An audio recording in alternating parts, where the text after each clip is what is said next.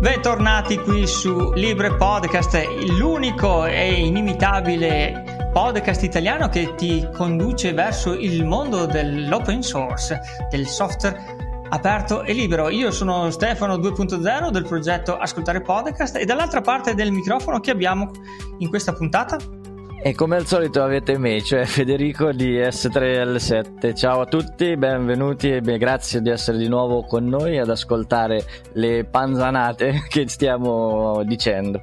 Questa sera però c'è una novità, infatti non siamo soltanto noi due ma abbiamo un graditissimo ospite e lascio la parola a lui, lui è Matteo Sgherri del podcast Pixels Chips che poi dopo ci dirà meglio di cosa tratta e, e quello che, mm, che fa nella vita o che vuol parlare nel podcast.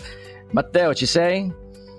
Ci sono, ci sono, grazie per l'invito e come diceva giusto Federico, uh, sono Matteo Sgherri, The Pixels Chips è il progetto podcast, ma anche progetto di altre cose che ci stanno intorno, ossia si tratta di modellazione 3D eh, e Art Toys, che sono questi giocattoli collezionabili che sono o su base custom oppure su illustrazione da parte dello stesso designer, come come cosa. Però di quello che ho appena detto direi che mm, sono stato invitato per la prima parte che ho detto, quindi modellazione parliamo stasera, giusto? Sì, giusto. Parliamo di modellazione, modellazione 3D, ci avvaliamo di software eh, open source o anche non open source. Adesso poi dopo ci, ci parlerai meglio di, di vari, delle varie soluzioni che ci sono in questo ambito. Per, per la puntata io nel, nello specifico mi sono installato Blender perché è un programma eh, open source e quindi disponibile, liberamente installabile ed utilizzabile da tutti. Me lo sono installato, guarda, non so, ieri credo, o ieri o l'altro ieri, ho provato a fare delle cose. sono partito da un cubo e poi ho provato un po' di comandi, estrusioni, eccetera, eccetera. È venuto fuori uno sgorbio, quindi eh, ho lasciato perdere perché ho visto che il programma è molto molto complesso, ha un sacco di funzioni e per, per entrare in sintonia e per usarlo al meglio credo che ci vogliano parecchie ore di, di prove, di, di stare sul pezzo. Eh, non so, tu che, che, che, ci puoi dire di questi, so, di Blender o anche di altri software? E soprattutto se posso eh, entrare a gamba tesa, eh, che ci puoi dire dell'utilizzo di un software 3D per una persona, diciamo, eh, normale, tra virgolette, nel senso anche un utilizzatore così hobbistico? Perché uno dovrebbe anche utilizzare un software 3D così? Allora, perché un software 3D? Perché siamo, anche se ci sono tutti i problemi pandemici, siamo nel 2020, quindi ci sono tecnologie latitanti come la stampa 3D che è diventata abbastanza accessibile a livello di prezzi e anche a livello di quello che uno può tenersi in casa, oppure servizi a cui fornire i modelli che uno produce in casa e quindi piccole riparazioni, piccoli servizi che uno può fare con le conoscenze del 3D può offrirli ad altri sotto forma di modello o di prodotto realizzato, la famosa industria 4.0 e ehm, software come Blender possono aprire un pochettino l'idea di quello che è la modellazione a, alle persone. Però c'è anche il fatto come dicevi anche tu Stefano cioè una persona che si deve avvicinare deve anche mh, trovare anche la, la, quadra con questi software perché anche quello che diceva Federico cioè arrivi con un cubo e finisci con un qualcosa di più di un cubo però non, non capisci cosa farci ulteriormente. Io di solito quando dico che ti trovi di fronte a un software CAD è avere o comunque un software di modellazione avere un obiettivo su quello che uno vuole realizzarci. Quindi se vuoi fare mm, non so la, il, il pomello della porta, ok? Eh, devi avere più o meno un'idea di come lo vuoi realizzare, quindi andare verso quella forma piano piano, rimodellando più volte. Che è eh, un concetto di blockout, quindi sbozzare la forma piano piano come si farebbe nella realtà. Quindi bisogna armarsi di pazienza. Questa, questa è la, questo è il software latitante nelle persone. Quindi bisogna che uno appunto si senta un po' attratto da questo mondo del tridimensionale, che insomma abbia qualcosa anche di concreto da fare, che sia eh, appunto il pomello della porta o anche una qualche scultura virtuale anche solo per il gusto di farlo che penso che non sia così immediato anche quello ma ci vuole anche tanta pazienza e tanta sì perché sennò si finisce come cosa ti serve una penna su un foglio di carta se non a fare scarabocchi da quel punto di vista? Cioè la appoggi inizi a fare due righe da una direzione e due righe dall'altra, in realtà hai riempito di inchiostro una pagina, non hai ottenuto niente se non aver scarabocchiato l'intera pagina, oppure ti chiami Pollock e hai realizzato un'opera d'arte. Però sono, cioè, il, il, lancio da uno all'altro c'è qualcosa in mezzo che si chiama avere un, un'idea comunque da realizzare, perché comunque Pollock nelle sue macchie aveva comunque delle azioni come infilare storia dell'arte all'improvviso. Eh sì, infatti.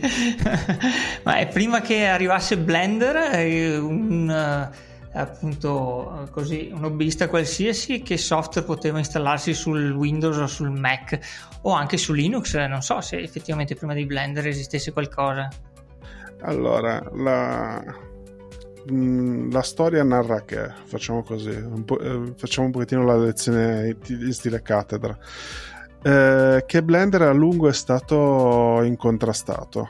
Cioè, nel senso, per arrivare alla versione 2.9 che attualmente non c'era molta scelta perché buona parte dei software erano tutti industriali. Quindi costi altissimi. Costi altissimi, eh, piratati alla bene meglio, eh, distribuiti in vario modo eh, spinti anche da licenze studentesche anche, cioè facevano proprio una politica aggressiva da questo punto di vista qua. Qualche nome? Eh, qualche nome, quello che praticamente si è mangiato buona parte dell'industria della modellazione da quel punto di vista. Cioè Autodesk si è praticamente mangiata la concorrenza do- dopo aver mm, fondato negli anni 80 l'AutoCAD ha iniziato poi ad inglobare le aziende concorrenti nei vari settori cioè, l'ultima che ha portato dentro di sé è stata la, la Alias, che è quella famosa per, per Maya, e per Alias Studio, che, che era Studio Tools prima, che è quello legato alla modellazione per il design. Cioè chi faceva design oppure modellazione 3D per le animazioni passava dalla concorrenza di Autodesk, adesso rimane dentro Autodesk. E c'era anche 3D Studio, se non ricordo male, che accennavamo nel fuori onda. Esattamente, 3D Studio era un'azienda concorrente, a un certo punto, poco dopo gli anni 2000, è stata acquisita da Autodesk stessa. Quindi piano piano anche lì eh, si sono messi lì a metterli tutti sotto perché il problema della modellazione 3D sono problemi di tanti brevetti e se non ricordo male alcuni sono un pochettino caduti dopo le acquisizioni di Maya e molte cose si sono sbloccate e molte persone hanno iniziato a lavorarci intorno al progetto di Blender. Blender è stato potenziato come grossa alternativa, eh, se non ricordo male, eh, dopo il 2003-2004 iniziava a essere una grossa alternativa per chi volesse fare modellazione in maniera un po' più libera e è stata una scommessa che nel tempo è diventata discretamente solida. Negli ultimi due anni è diventata molto solida, tanto da ottenere donazioni da parte di grosse aziende, tra cui Epic, famosa per i videogiochi e per l'engine Unreal, oppure per eh, donazioni della stessa Microsoft. Non tutti sanno che eh, Blender ha avuto soldi da parte di Microsoft per eh, eh finanziarli cioè semplicemente come donatore one time è passato di lì e ha gettato soldi su, su, una Free Software Foundation, che è la cosa che a volte destabilizza i concetti. Eh, ma questo a che pro? Cioè, che cosa ci guadagna Microsoft da questa donazione? Cioè, aver donato verso un'azienda, co- cioè un'azienda, un, No, non so neanche come definirlo Blender, cioè è una fondazione. Un progetto. Un progetto, sì. E il fatto che credo che abbiano, da un certo punto di vista, io la penso in maniera un po' romantica su questa faccenda qua. Eh, aziende come Microsoft, ma anche Epic, hanno stabilito che mh, da un certo punto di vista eh, non si può vincere contro un Golia come, come Autodesk o, o da System o Siemens o altre aziende, per cui non si può reinventare la ruota dopo che sono più di 40 anni che grosse aziende del mondo della modellazione esistono, perché sono forti dei brevetti, come dicevo prima. E, e, quindi sostenere situazioni più libere, più aperte, che possono entrarci tutti, può essere una, una, una, via alternativa e anche un avvicinamento all'uso del computer alla fine, perché la cosa che, che è Blender a differenza degli altri è che viaggia praticamente su qualunque, su qualunque piattaforma. Cioè tra Linux, Mac e Windows Blender funziona sempre, invece negli altri casi c'è un attimino da mettersi le mani nei capelli, se li, se li hanno ancora. Ma non hanno mai pensato di sviluppare anche qualcosa su workstation Unix, cose di questo genere, i concorrenti? Allora, c'erano stati, se non ricordo male, c'era tutta la parte, perlomeno, mettiamola così, finché non erano stati acquisiti da Autodesk, c'era Alias, eh, sia come, alias, come Studio Tools che come Maya, che avevano la loro controparte Unix e Linux. E, se non ricordo male da che sono Autodesk è già tanto che hanno la versione Mac. Questo fa riflettere. Eh si sono proprio mangiati tutto quanto. Ma io per esempio venendo dal mondo CAD eh, mi ricordo che quando sono entrato in un'azienda che utilizzava un software per la modellazione, la progettazione 3D, quindi un CAD vero e proprio, eh, parla, cioè, mh, lavorava con solidi e superfici, forse più con superfici, ma vi parlo proprio degli anni 90, quindi mi ricordo che il programma girava su Unix era un programma molto datato e ecco quello che il mio collega aveva la macchina con Unix e aveva questo, questo software che girava lì era un software, adesso dico il nome della Thing Tree e Thing Design, o non so se all'inizio c'aveva anche un altro nome, adesso non mi ricordo, non era Thing Tree, comunque l'azienda era sempre la stessa. Ti ricordi tu, Matteo, com'era il nome originario? Allora, credo che faccia parte poi della famiglia che è diventato Think Parametrico o Think Solid che ci sono attualmente, che sono di Atalassian, se non ricordo male. Che però Atalassian si è già ricomprata da Altair e altre aziende con nomi più o meno simili francesi come situazione e, ehm, queste aziende qua eh, confermano quello che, de- quello che hai detto un attimo fa. Loro non vendevano il software, vendevano la macchina con il software, facevano un pacchetto unico. E perché per le industrie conveniva perché faceva assistenza in blocco unico. Quindi lì sopra girava solamente quel software, giusto qualche strumento di word processing e, oppure per il database e nient'altro poi con uh, l'avvento di quello che è stato il, anche il grosso monopolio di, di, come ogni tanto lo chiamo, Air Finestra, Air, Air Finestra 98, seconda edizione. Air Finestrone. Air Finestrone, quelli lì eh, hanno iniziato tutti a spostarsi lì sopra eh, ed è una cosa che è avvenuta nel tempo. Cioè quello che hai detto tu conferma, cioè il, negli anni 90 le macchine da lavoro erano tutte Unix macchine da lavoro che fossero sia per modellazione CAD che per animazione. In effetti questa macchina era dedicata, era soltanto, no? c'era questo sistema, c'era Unix e c'era questo programma e basta, non è che c'era word processing o altri programmi, eh, soltanto ecco, questo era, eh, accendeva la mattina, il programma era quello e basta, finisce, spento il computer e si andava tutti a casa, cioè veniva utilizzato sol- soltanto per questa funzionalità qua, quindi era, mm, adesso che ci ripenso, mi, mi sembra che la ditta si chiamasse CAD Lab. E aveva anche un programma di mm, software sempre di CAD però bidimensionale che si chiamava GBG quindi per riassumere eh, se qualcuno appunto vuole fare per hobby qualcosa sul 3D eh, su tutte le piattaforme Blender è la soluzione principe insomma. Se no bisogna o sbossare un bel po' di quattrini per fare qualcosa di hobbistico oppure anche accennavamo a Fusion 3D o sbaglio che anche quello serve per la modellazione.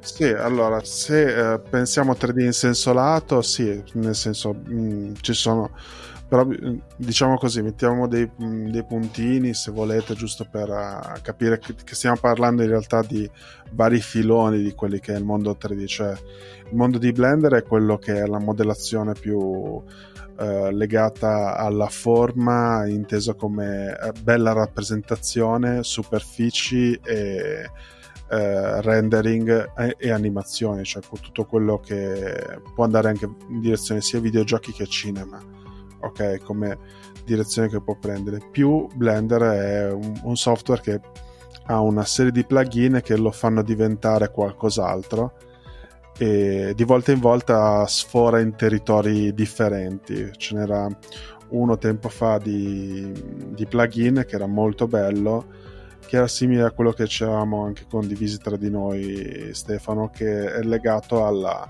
sì. uh, ricostruzione dei modelli anatomici e possibilità di, di, produrre busti ortopedici che di per sé uno dice Blender non è fatto per quello però se lo pieghi molto come software perché anche lì come software libero e open ha un sorgente e un linguaggio di programmazione accessibile perché è basato sul Python quindi è anche accessibile per, da quel punto di vista lì se uno ha la competenza di scrivere quel genere di codice.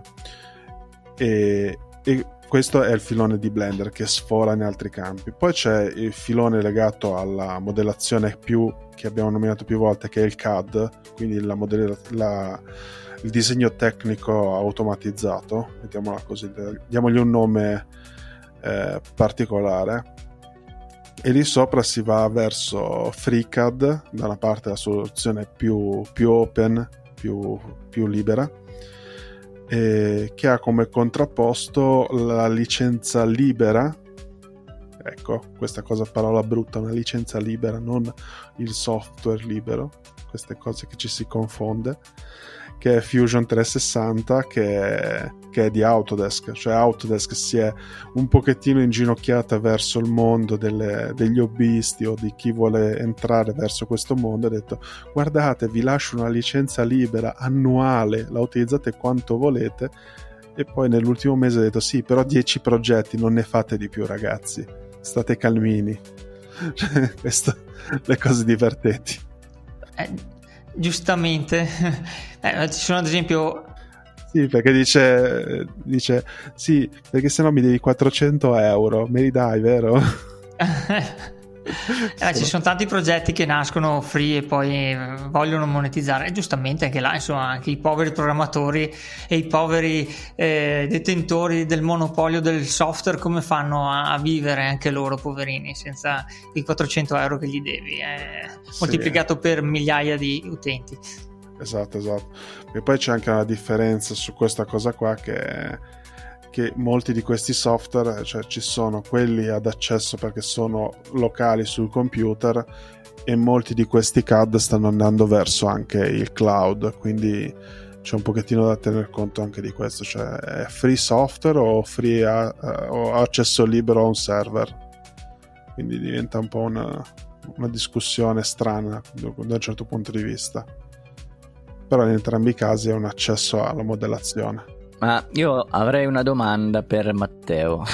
per, su Blender, cioè, c'è un qualche plugin che lo trasforma in CAD? Adesso non ne so uno proprio preciso, ma molti lo utilizzano in quella direzione. Cioè, in realtà, per piegare un software come Blender, per farlo diventare come un CAD, e utilizzare solo le funzioni booleane da una parte, quindi le intersezioni, le unioni, o le sottrazioni di forme e l'altra è le funzioni di storia quindi il fatto di fare un albero di cose che si possono applicare al singolo oggetto e quindi a quel punto lì gli dici guarda ho fatto determinate cose posso ritornare indietro. Perché se no il metodo che si utilizza di solito su Blender è distruttivo. Cioè non torni mai più indietro alla tua forma originale. Nel caso volessi correggerla. Questa è la, la differenza. Ok, però per esempio quando prima parlavamo del pomello della porta, no, subito a me da, da utilizzatore CAD, da disegna, ex disegnatore CAD, mi è venuto in mente, ecco sì, faccio una linea di simmetria, creo un profilo del mio pomello che vado a misurare con il calibro come facevo di solito, faccio questo profilo e poi lo faccio ruotare intorno all'asse. Questo è possibile farlo con Blender oppure è cioè, il modo di lavorare diverso? Ha dei punti di contatto, quindi per fare una rivoluzione di una forma esistono i comandi. Okay. Il, um, il, fatto di arrivare alla forma con la dimensione giusta, la prima cosa da fare come passo dentro Blender è dirgli le unità di misura, se vuoi essere certo in questa direzione. Mm-hmm. È un primo modo per piegare Blender verso il CAD. Se tu non gli dici l'unità di misura è, è unitless, cioè non ha unità di misura, può essere grande quanto vuoi. Ok, però dico, quindi c'è la possibilità di fare uno sketch, un, no, un profilo, anche gli dai la misura, cioè gli dai questa unità di misura e dici io lo voglio 4x2, cioè c'è la possibilità di, di disegnare proprio con uh, linee, cerchi, archi. Sì, ci sono, però non si chiamano, cioè non partono con lo stesso strumento come lo troveresti di solito su un CAD classico Infatti una delle cose che molti cercano tra i vari plugin sono i cambi di interfaccia di Blender, che adesso con le ultime versioni, come avrai visto, trovi delle schede in cui trovi un ambiente preformattato per fare quella funzione. Per esempio c'è un ambiente di editing e uno di scultura e uno di rendering in cui dici faccio solo quello, che poi è come lavoro, cioè non è che ti metti a fare rendering mentre stai finendo di fare scultura, o fai uno o fai l'altro. E anche questa cosa qua permette anche di ottimizzare le poche risorse che uno ha in quel momento. Cioè, la cosa bella di Blender, per esempio, è che gira su macchine particolarmente nuove e su macchine particolarmente vecchie contemporaneamente con lo stesso genere di risultato. Eh, restando sul discorso dell'interfaccia, faccio anche una domanda, Matteo. Cioè, secondo te, per un novizio, per un appunto newbie, come si dice adesso, i giovani, uno che ha appena iniziato, eh, Blender eh, l'hanno molto migliorato e quindi si può anche eh, pensare di cominciare a utilizzarlo un po' velocemente o ha ancora una curva di eh, implementazione di appunto di eh, learning, come si dice in italiano, di eh, vabbè. curva di apprendimento bravissimo eh, vedi qua c'ho l'inglese qua che mi mh, mm, tortura che mi tartassa la testa è una curva di apprendimento abbastanza ripida cioè è, è, abbastanza visto che è molto semplice installarlo soprattutto sì, per chi ha Linux eh, va nel nello, diciamo così, nello store se lo installa in due secondi, però poi iniziare a lavorarci uno deve avere un po' un'idea di quello che sta facendo o volendo qualcosina riesce anche a fare senza cercare migliaia di tutorials o comunque senza impazzire tra le varie schede secondo te? Allora, intanto l'interfaccia è migliorata di molto cioè l'ultima versione, la 2.9 che attualmente è disponibile, non, la, non l'LTM che è quella che dovrebbe essere ancora la 2.8 se non ricordo male, cioè è appena diventata la 2.8. Eh, pensare Blender per quanti anni c'è è ancora al di sotto della numero 3 di versione, però ci piace così. Eh, è open source, quindi per quanti ci lavorano, poveretti, anche quelli fanno quando possono, il credo. Salto, il salto al numero maggiore eh, servono più aiuti. E la Microsoft invece di dare un soldino ogni tanto non potrebbe dare una valangata. Una valangata di sviluppatori in più. Appunto, o qualche soldino eh, per lavorano... pagare gli sviluppatori i, i, i, lavoratori, i sviluppatori di Microsoft sono tutti C Sharp e ASP.NET, e c'entrano poco col Python. e facciamogli qualche corso, insomma, c'è il, l'apprendimento continuo qua così. esatto, esatto. E, e poi una volta che cioè, una volta che hanno risolto il problema di base che era l'interfaccia, che comunque è ancora un pochettino ostica da un certo punto di vista, ma è molto più acce- accessibile de- in alcuni casi dei concorrenti industriali. Uh, la cosa che eh, molti consigliano, mettiamola così, è eh, affidarsi un pochettino ad alcuni nomi più noti nella comunità di Blender. E uno di questi si chiama Blender Guru. Eh, uno dice cerco il tutorial di Blender Guru, al 99% riesce a completare il tutorial in meno di 3 ore, ah. seguendo i suoi passi.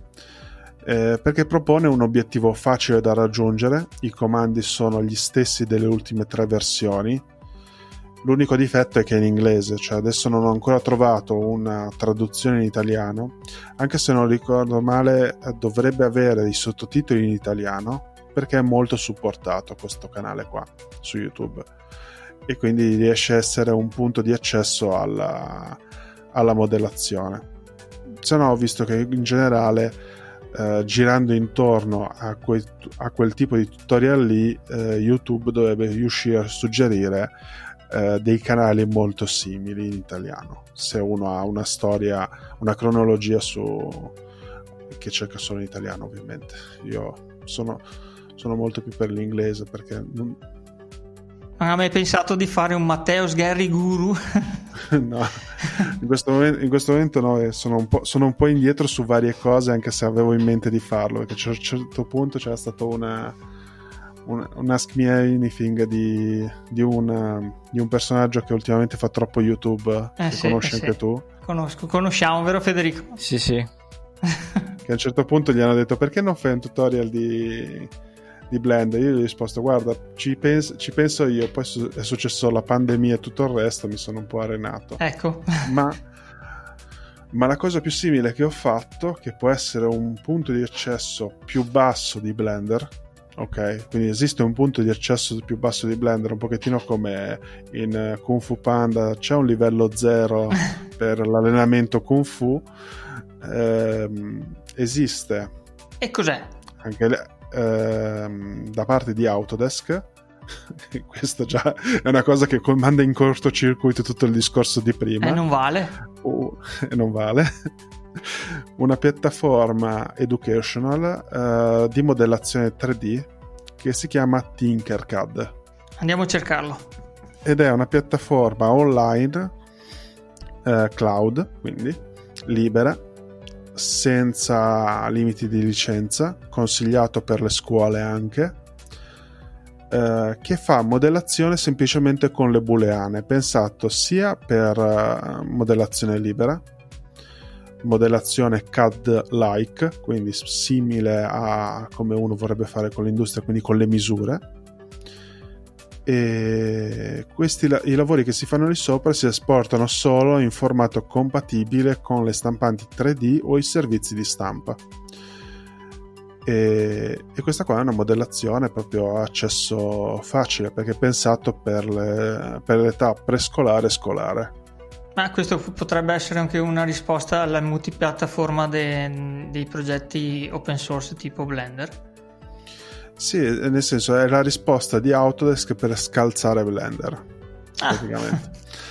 cioè, non, cioè, è abbastanza citofonata come situazione. Cioè, Autodesk che si infila laddove Blender riesce a fare leva, che sono le scuole, che sono i licei, che sono le università, perché è un software di accesso gratuito.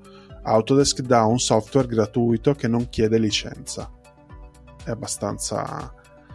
Abbastanza palese la cosa, insomma, la sì, esatto. manovra per poter anche qua entrare a gamba tesa. Però prendiamo, prendiamolo nella parte buona, è un software che chiede solamente un accesso, quindi dei dati di accesso, cioè un software, è un sito, un portale. Diamogli il suo nome proprio, quindi non siamo più nel software.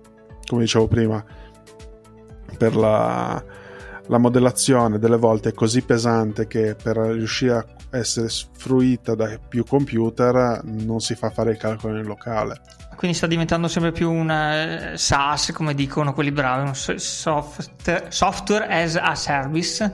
Stanno andando verso quella direzione anche proprio tutti quanti o stanno provando insomma a mettere i piedi nell'acqua?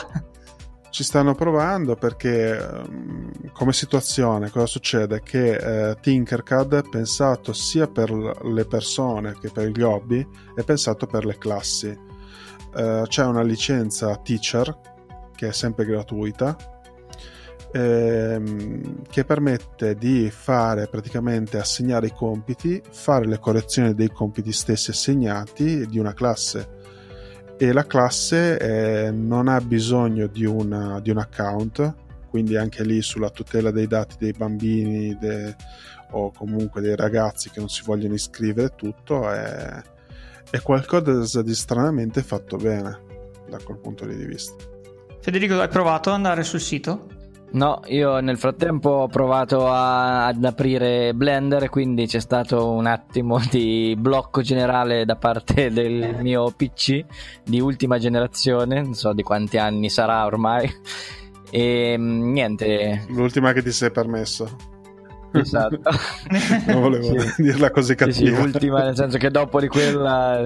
No, comunque gira bene hai detto che tu Blender funziona anche su quelli di ultima generazione? Sì, ma anche quelli di, di prima generazione.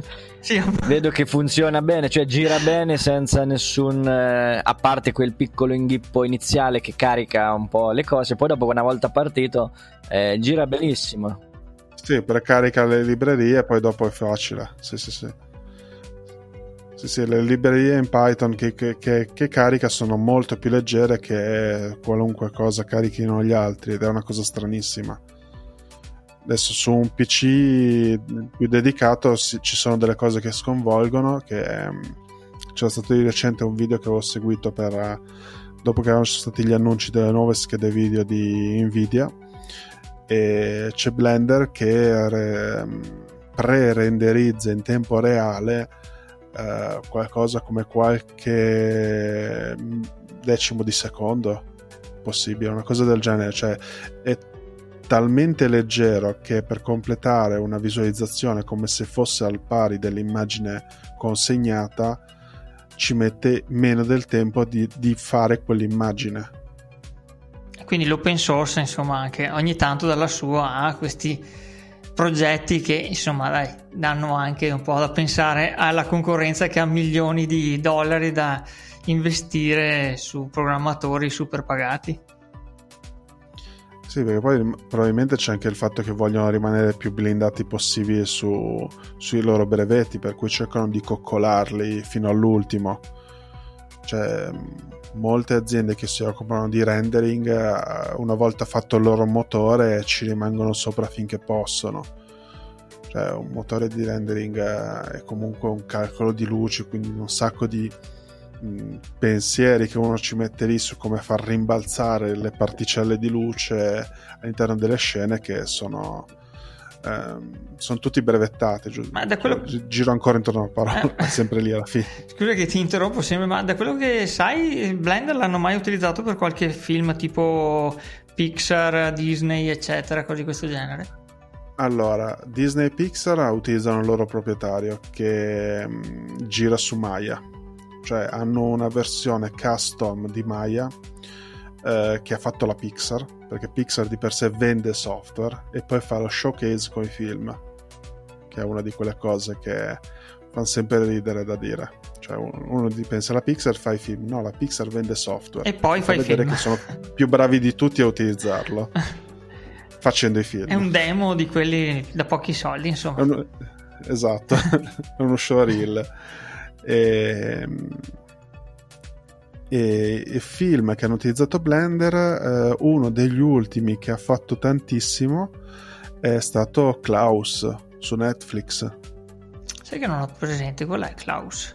È quello sulla storia di Babbo Natale. Ah, sì, sì, sì, sì, giusto, giusto, giusto. Che... Sì, che era questo Natale qua, giusto? È che un po' che non seguo tanto Netflix. e, ehm, e poi Blender è sempre infilato qua e là per effetti, effetti cinema facili perché alcuni l'hanno piegato da utilizzare al posto di Vegas oppure di mm, Premiere o After Effects perché ha anche quella capacità lì. Cioè una volta che uno gli dice guarda sulla timeline ci metti quello che vuoi lo fai funzionare per altro. È un bel coltellino svizzero da quel punto lì. Quindi è di- il fatto che ci sia Autodesk che si infili da tutte le parti è perché si sono resi conto che è un pochettino dura con un concorrente che dice so fare tutto. Sì, sì, quindi... ed, è, ed è gratis. Ed è gratis. ed è gratis. È pazzesco. E eh no, quello delle volte mi fa pensare che delle volte anche utilizzo il software eh, lavoro, che ne so, tanto per non scomodare, visto che la Microsoft ha messo qualche soldino su, su Blender, ma dai, scomodiamo anche lei, che delle volte mi si inchioda eh, l'Excel eh, intanto che lo utilizzo e per caso invece LibreOffice sempre sul pezzo non si inchioda mai dico ma scusa questo lo, lo, pagano non so quanti euro al mese adesso perché anche là è diventata una roba in cloud e, e paghi eh, ogni mese la licenza e questo gli dai 0 euro se non una donazione ogni tanto se vuoi e questo non si inchioda e anzi mi apre i, i file che delle volte neanche Excel stesso Word si, si impappina e non riesce a leggere i suoi file della, della, stessa casa madre che li fa. Allora delle volte ti fai, ti, ti fai una domanda e ti, fai, e ti, dai anche la risposta. Eh, che, che, forse anche qualcuno che lo fa per passione lo fa meglio di uno che lo fa solo per soldi. Però effettivamente quello che fa per soldi alla fine dà un risultato eh, professionalmente e commercialmente diverso rispetto appunto a quello che è gratis perché sembra che quello che, si, che è gratis non valga come quello che paghi. Sì è una di quelle cose su cui ci si è anche un fatto psicologico. Sì anche. Ci si, ci si, lotta spesso, cioè il valore che gli dai perché gli hai lanciato i dossi soldi contro il fatto di non averli lanciati e quindi ti trovi che eh, lo sottovaluti e ti stupisci di qualunque cosa trovi in più rispetto a, a, quello che non hai dato. Cioè quello che tutte le volte che mi stupisce un software come da una parte Blender oppure quel poco che è, che dicevo prima, che era invece il, il, la licenza free che, che, dà, che dà Autodesk, che uno dice non, non, ci può, non ci puoi tirar fuori più di tanto e in realtà ci fai un'esagerazione c'erano state persone che per esempio su, su Tinkercad avevano fatto i modelli per le, per le maschere durante il covid. C'è stato con Blender hanno fatto il discorso di riuscire a fare un po' di modellazione più ergonomica di alcuni, eh, alcuni aggiustamenti per le maschere, quelle da sub che hanno utilizzato giusto in questo periodo pandemico. E, e altre cose in questa direzione perché hanno trovato come un, modo più accelerato e più facile per poter fare queste cose qua in maniera stabile.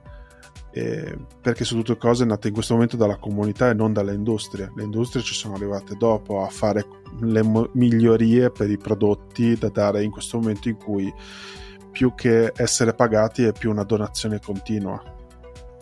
Nel frattempo io sono entrato nel sito di Tinkercad eh, sto provando, però ti chiede una registrazione, a meno che tu non sia uno studente, se ho capito bene, giusto? Esatto, sì, sì. Cioè, se non sei lo studente che ti ha invitato l'insegnante, Tinkercad chiede una registrazione sul sito, sul sito di Autodesk. Carino. Sì, sì. Chissà se un giorno faranno anche qualcosina da quel punto di vista là nell'open source. Tu cosa dici? Federico, ti, andrebbe, ti piacerebbe avere un LibreOffice online? No. Beh, io sono per l'offline sempre. No, perché l'online dopo... La cosa che... A parte la registrazione, a parte i dati, poi i lavori che fai vanno non si sa dove, quindi preferisco sempre a lavorare in proprio, cioè esatto. cioè in casa. Sì, la cosa che hai detto è giusta, nel senso che la cosa che potrebbe essere è che la soluzione open in questa direzione potrebbe essere rilasciare un, uh, un mini server da montare su un computer da lasciarsi in casa. A quel punto sì. un pochettino tipo NAS lo, regist- lo utilizzi da remoto. Mm-hmm. Eh. Quindi il calcolo non so se siano, ne abbiano fatti più di tanto perché anche lì una volta che uno si fa il, il, il NASCAD o qualcosa del genere in realtà lo va a vendere subito perché ha scoperto l'acqua calda. Il naso CAD. Ecco il naso CAD, no il più, al più quella, la cosa che esiste che molta gente si vende sono i, i nodi di rendering come detti in gergo, cioè quelli dove andare a fare il, il calcolo da remoto per eh, renderizzare per come le render farm per fare i, appunto esatto render farm ecco quella è l'altra parola italiana. L'altra parola italiana. Tra virgolette italiana virgolettiamo questo inglese che ci attanaglia il, il linguaggio e, la il fattoria cervello. di resa. La fattoria Potremmo di resa sarà più che altro la fabbrica La fattoria vi, sarebbe la fabbrica, fattoria, ma fabbrica. Anch'io dicevo fattoria. Se la fai a caso la fattoria. la vecchia fattoria di rendering. Eh, comunque sto guardando, è veramente carino anche sto Tinkercad. Però uh, sì, è proprio diciamo le basi per attirare mm-hmm. gio- le giovani menti e modellarle, è il caso di dirlo, eh, a immagine e somiglianza dell'Autodesk. esatto. eh beh, almeno qualcosina, qualche battutina, visto che ormai è anche tardino. E, e, direi che quasi quasi andremo a chiudere questa puntata che potrebbe essere una prima parte dove invece eh, eh, potrebbe esserci una seconda parte come accennavamo un po' così nel fuori onda dove invece parliamo proprio di CAD, di cose serie, non solo modellazione eh, di cubetti, sferette e coni buttati là e, e crearci chissà cosa così per divertimento. Però veramente comunque l'hanno fatto bene, eh? Rende. Quindi volendo ricapitolare no, su quello che un po' abbiamo, abbiamo, parlato questa sera, se una persona neofita dell'argomento volesse magari cimentarsi in un software di modellazione, sicuramente lo indirizzeremmo in Blender. Si vai lì, lo scarichi, guardi qualche tutorial e, e provi, provi, a vedere se riesci a fare, se riesci a seguire qualche, no, quello, i tutorial che che guardi o che leggi, non so in che forma li vai a, a consultare e poi provi a fare qualche lavoretto eh, semplice giusto per imparare le basi. Poi se invece vogliamo per esempio eh, consigliare un CAD eh, libero, cioè open source, dicevamo che c'era questo FreeCAD, ma questo FreeCAD è anche 3D o solo 2D? È anche 3D, però lì si va tutto su sul fatto che ha una parte di, di CAD di modellazione come quella che si intendeva prima, cioè, eh, cioè pensata simile industriale. Sì. Eh, di tutorial precisi non ne ho sul, sull'unghia, però lì bisogna farsi un pochettino la testa su CAD di vecchio stampo perché ha ancora quell'interfaccia di ambienti specifici per la, per la modellazione e anche le basi della storia, quello che poi si trovano come eh, nozioni per eh, il già citato Fusion 360 e da lì iniziare poi a fare modellazione vera e propria per, per, um, per fare cose letteralmente quindi bisogna anche averci in mente cos- cosa farci con questo quindi non può essere semplicemente un foglio bianco su cui passarci la penna tutto il tempo Ah, visto un po' la lunghezza della puntata, Federico, che dici? Ne, ne, rinvitiamo il nostro Matteo a unirsi a noi su un'altra puntata e parliamo specificatamente solo di quello? Che dici?